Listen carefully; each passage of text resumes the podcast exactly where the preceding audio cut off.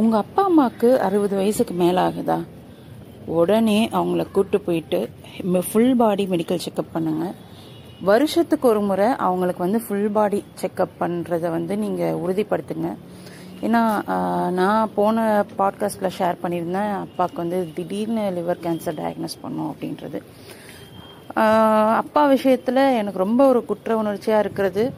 ஒரு medical checkup every year பண்ணியிருந்தாக்க இது வந்து முன்னாடி கண்டுபிடிச்சி சரி பண்ணியிருந்திருக்கலாமோ அப்படின்றது தான் ஏன்னா இப்போ வந்து அது அது வந்து க்யூர் பண்ண முடியாத ஒரு ஸ்டேஜில் வந்து நின்றுச்சு ஒரு ஆறு மாதத்துக்கு முன்னாடியே இதை கண்டுபிடிச்சிருந்தாக்க அது சரி பண்ணியிருந்திருக்கலாமோ? இல்லை சர்ஜரி மாதிரி பண்ணியிருந்துருக்கலாம். லிவர் டிரான்ஸ்பிளான்ட் மாதிரி இதாக பண்ணியிருந்திருக்கலாம் அப்படின்னு ஒரு ஆப்ஷன் இருந்திருக்கும்.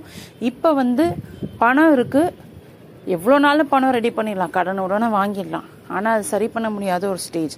ஸோ இதில் நான் கற்றுக்கிட்ட ஒரு பாடம் என்னன்னாக்க உங்கள் பேரண்ட்ஸுக்கு கண்டிப்பாக மெடிக்கல் செக்கப் பண்ணுங்கள் எவ்ரி இயர் நீங்கள் அறுபது வயசுக்கு மேற்பட்டவங்க அப்படின்னாக்க கண்டிப்பாக உங்கள் உடம்புல ஏற்படக்கூடிய ஒரு சின்ன பிரச்சனையாக இருந்தால் கூட பிள்ளைங்கக்கிட்ட அதை ஷேர் பண்ணுங்கள் நான் அப்பாவை ஹாஸ்பிட்டல் கூட்டு போனப்போ நிறைய டாக்டர்ஸ் என்கிட்ட சொன்னது என்னன்னாக்க இப்போ இருக்கக்கூடிய அறுபது வயசுக்கு மேலே இருக்கவங்க கிட்ட இருக்க மிகப்பெரிய ஒரு சைக்கலாஜிக்கல் பிரச்சனை இது என்னன்னாக்க அவங்க உடம்புக்கு ஏதாவது ஒரு பிரச்சனை வந்தாக்க அதை பிள்ளைங்க கிட்ட ஓப்பனாக ஷேர் பண்ணிக்க மாட்டேங்கிறாங்க. அதுக்கு காரணம் வந்து பிள்ளைங்களே ரொம்ப கஷ்டப்படுறாங்க. டெய்லி வேலைக்கு போகிறாங்க வராங்க ரெஸ்டே இல்லாமல் இருக்காங்க.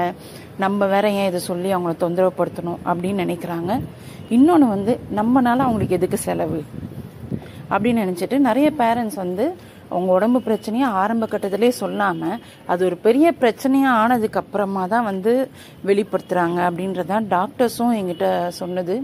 ஸோ நீங்கள் வந்து ஒரு ஆயிரம் ஐநூறு மிச்சப்படுத்துகிறேன் அப்படின்னு சொல்லிட்டு உங்கள் குழந்தைங்களுக்கு பின்னாடி நீங்கள் லட்சக்கணக்கில் செலவு வைக்கிறீங்க. ஆனால் அது கூட விஷயம் இல்லை. அவங்க எவ்வளோ நாளும் எந்த பிள்ளைங்களா இருந்தாலும் எவ்வளோ பணம் செலவானாலும் அப்பா அம்மாவுக்கு ஒரு உடம்புல பிரச்சனைனாக்கா அது சரி பண்ணுறதுக்கு பணத்தை ரெடி பண்ணிடுவாங்க. ஆனால் உங்கள் உடம்புல இருக்கக்கூடிய அந்த பிரச்சனை இல்லை அந்த வியாதி ஒரு தீர்க்க முடியாத வியாதியாக வந்துருச்சு அப்படின்றப்போ அவங்களுக்கு ஒரு குற்ற உணர்ச்சி வருது. என்னடா நம்ம அப்பா அம்மாவை நம்ம சரியாக கவனிக்காம விட்டுட்டோமோ? அப்படின்ற குற்ற உணர்ச்சி வந்து அவங்க வாழ்நாள் முழுக்க இருக்கும். அதனால தயவு செஞ்சு நீங்கள் வந்து ஐம்பது வயசு அறுபது வயசுக்கு மேலே இருக்கிறவங்க அப்படின்னாக்க உங்கள் உடம்புல ஏற்படக்கூடிய பிரச்சனையை பிள்ளைங்க கிட்ட ஷேர் பண்ணுங்கள் ஒருவேளை உங்கள் அப்பா அம்மா நல்லா பேசிகிட்டு இருக்காங்க திடீர்னு அவங்களுடைய பேச்சு குறைஞ்சிடுச்சு இல்லை அவங்களுடைய சாப்பாடு குறைஞ்சிடுச்சு அப்படின்னாக்கா சரி வயசானதுனால தான் அப்படி இருக்காங்க அப்படின்னு சொல்லி விட்டுறாதீங்க. ஏன்னா எந்த ஒரு மருத்துவ பிரச்சனையாக இருந்தாலும் உடல்நலம் சார்ந்த பிரச்சனையாக இருந்தாலும் தொடக்கத்திலேயே கண்டுபிடிச்சிட்டோம்னாக்கா அது சரி பண்ணக்கூடிய வாய்ப்புகள் வந்து நமக்கு அதிகமாக இருக்கும்.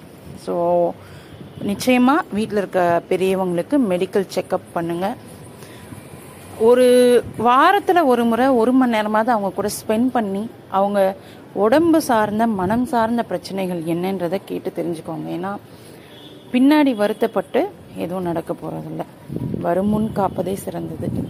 ஸோ அதுதான் வந்து எங்கள் அப்பா விஷயத்தில் நான் கற்றுக்கிட்ட ஒரு வாழ்க்கை பாடம்.